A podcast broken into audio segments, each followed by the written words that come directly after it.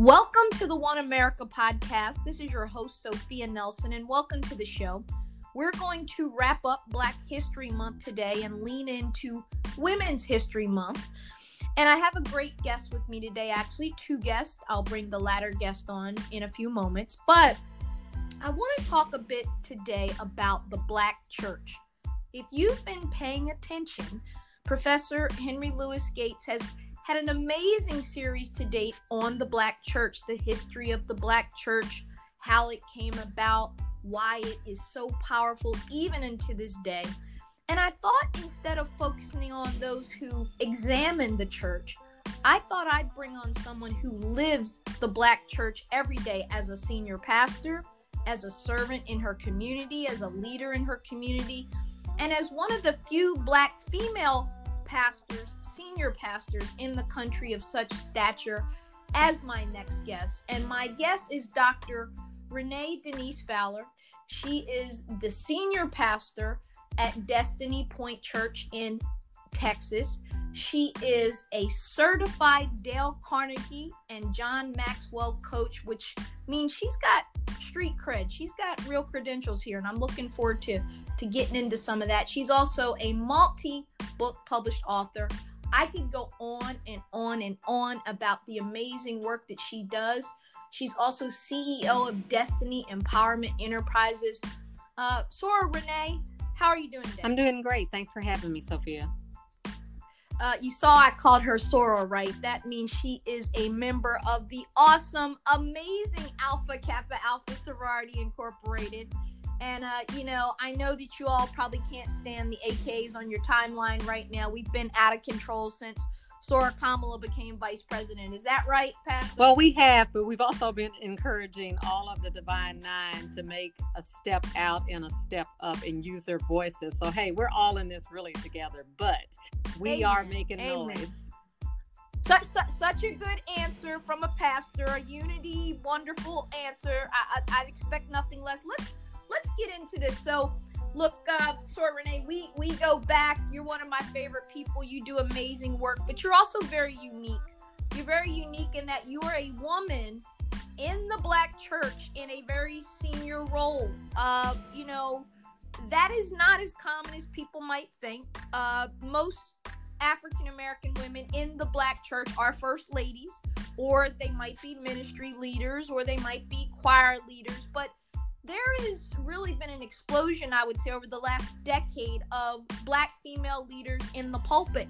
Talk to me a little bit about that history and you are part of that history. What's that like? Well, 34 years ago, when I stepped into this role, I really did not realize how challenging it really would become.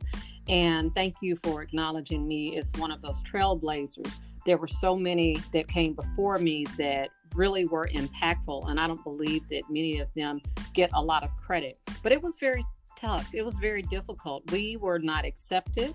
Um, we were outcasts, and I like to say we were often locked out the room. And you're right, it's only been honestly within the last 10 to 15 years where more women have actually been embraced in um, the women's movement with ministry.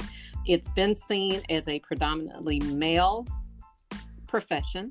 And for many years, even black men weren't allowed. You know, we could go back to our history and look into when black men were brought into uh, being men of the cloth. But for women, it was a very slow process. And we still, even today, in my opinion, do get a lot of kickback. And so we do have to, just as those women in corporate America or any other environment, have to really make certain that we are at the top of our game and that we still are coming with double duty uh, just so that we can you know make certain that our colleagues understand that we are uh, able and credentialed and that we also are coming with the same mission that they have in their charge uh, pastor nate talk a little bit about walk us through the life of a first lady which is where you started and the the the switch if you will or the growth uh, towards leading the congregation and and and what's that journey like the difference between being the spouse of someone in ministry and the mother of the church if you will and the first lady of the church versus now being the ceo and the senior pastor of the church as a woman Well, I had about two to three years of just First Lady experience before I actually became a co pastor in the church, which again was unheard of when I was actually licensed and ordained. But as a First Lady, um, it was very difficult. It was very hard in sharing um, my spouse and my family with um, others. It um, the expectation was that I would be there to do what was required. When I really felt at that time, my responsibility was just simply to be his support. I did not feel as though I necessarily was called to do all the things that people expected me and my family to do in the church. I actually was a corporate woman. So I was in corporate America coming into the church and then being treated as though I did not have the ability to be able to function uh, and and I had to live up to the expectation of what people thought I should do. For example, they thought I should sing. They thought I should lead worship. I think one of the biggest things that caused me very early on as a first lady to really deal with depression was not being able to fulfill the expectations of people because I actually had someone say to me, Well, why did he marry you? You don't sing, you don't play the piano. Uh, so wow. why did he marry you? And I'm thinking to myself, I'm a pretty powerful woman. You know, I've got corporate experience. You know, I'm a great speaker, wow. a great organizer, and a great servant. I've got a gift of hospitality. And so that was very damaging to me. But I think if we look at it now, you have so many that are coming into ministry and they're pushed into being a co-pastor. And i don't agree with that philosophy either. I think you have to know that you are called into ministry. Well, you know, you know that I did an award-winning article in Essence magazine back in 2013 on the first ladies of the church and it was called First Wives Club. And you know, I talked to uh, people like Reva Timms and Taffy Dollar and Serita Jakes and you know all the big church first ladies, particularly in the black church.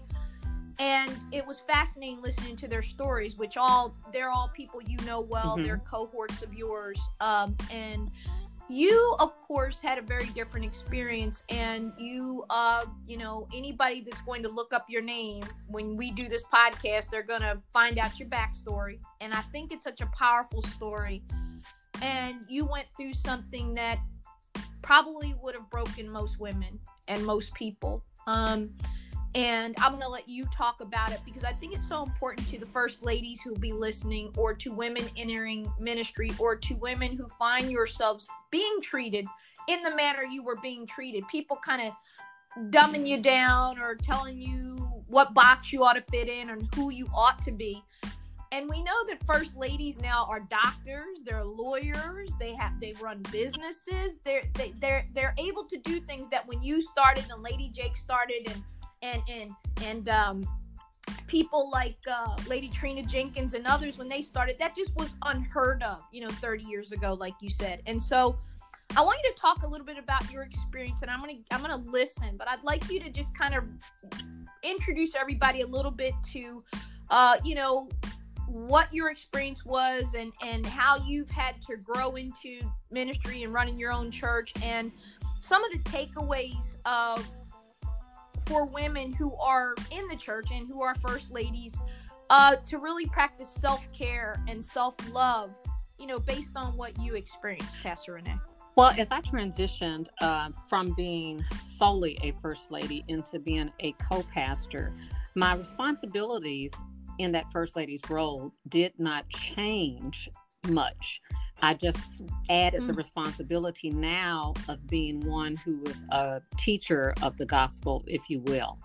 And so it actually caused me to have to step into really double duty. That's why I always tell ladies that are married to men in ministry if it is your calling to serve your family, be comfortable in serving your family. It is not required that you too be called to the ministry. I think that's the first thing we sh- should take note of.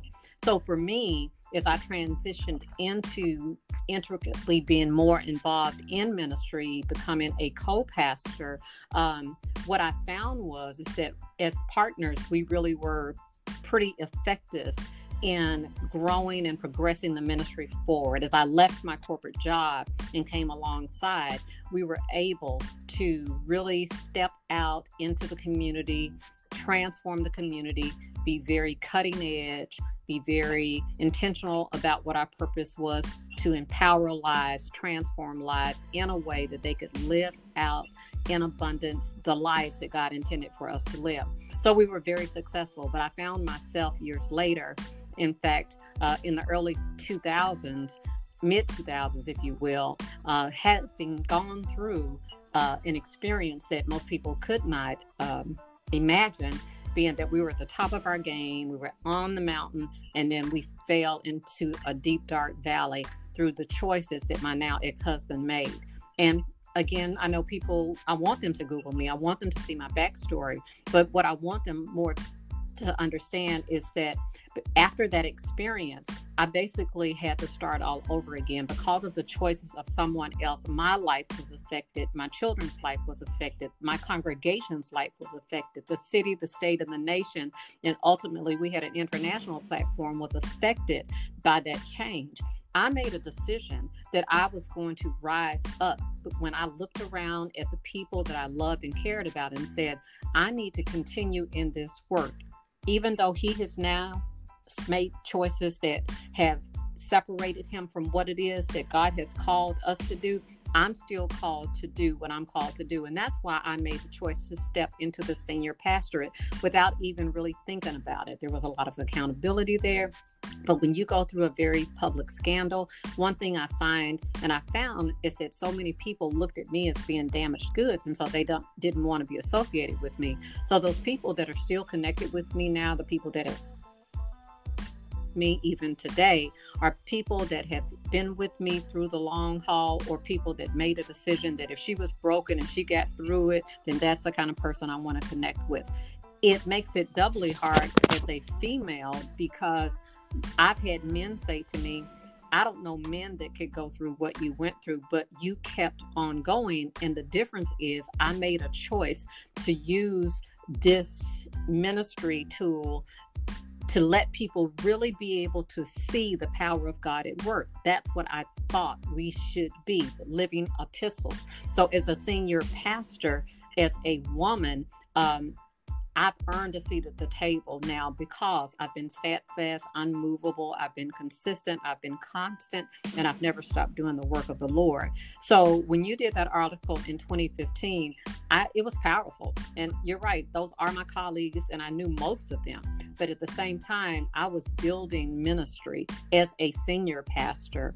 Um, and so then I dealt with some conflict often where sometimes people would say, Well, you're not really first lady anymore, you're a senior pastor. So then I felt myself being in a different box. So that whole identity about where we fit, how we go about it, you know, we all struggle with it. But at the end of the day, let me tell you what I stand on. You know, the Bible talks about how good and pleasant it is when God's people live together in unity. We're one body, many members. Each of us has a part to play. And when we can figure out how to jointly fit together, then we all benefit. We all win. We all can accomplish more together. I think that that's powerful. And of course, as, as one of your friends and knowing all that you went through, you went through a lot of, you were ostracized from the church in many ways from others who, because you were no longer in that role and because you were no longer on the mountaintop, people kind of looked the other way when you were having a tough time and when your family was having a tough time. And so um, I know what you went through, as do others, uh, and who did stick with you. And I know that there were probably a lot of disappointments along the way. Sometimes the people we think are ride or die are not ride or die, right? and sometimes we get surprises with the people we didn't know would be there would be there and so let me segue from that but i do want to underscore to my listening audience because i know a lot of church folks are going to listen because renee's talking and people want to know uh, i want you to google the story uh, that pastor renee alluded to because i think it is such a testimony to faith it's a testimony to resilience it's a testimony to what did i learn in my valley uh, that will help me, as Maya Angelou used to say, uh, when we learn, we should teach.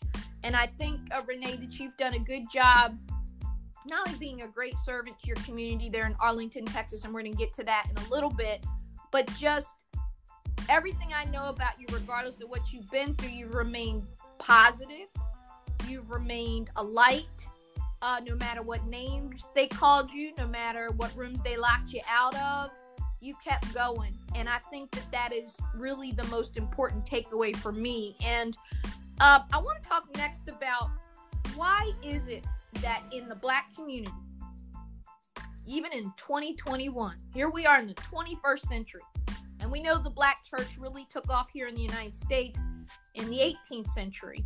Uh, you know, during slavery, uh, the colonization of Virginia, here where I am, and and uh, your family's from the South also, and uh, all the way through to this 21st century. Why is the Black church, Pastor Renee, still so important in the Black community?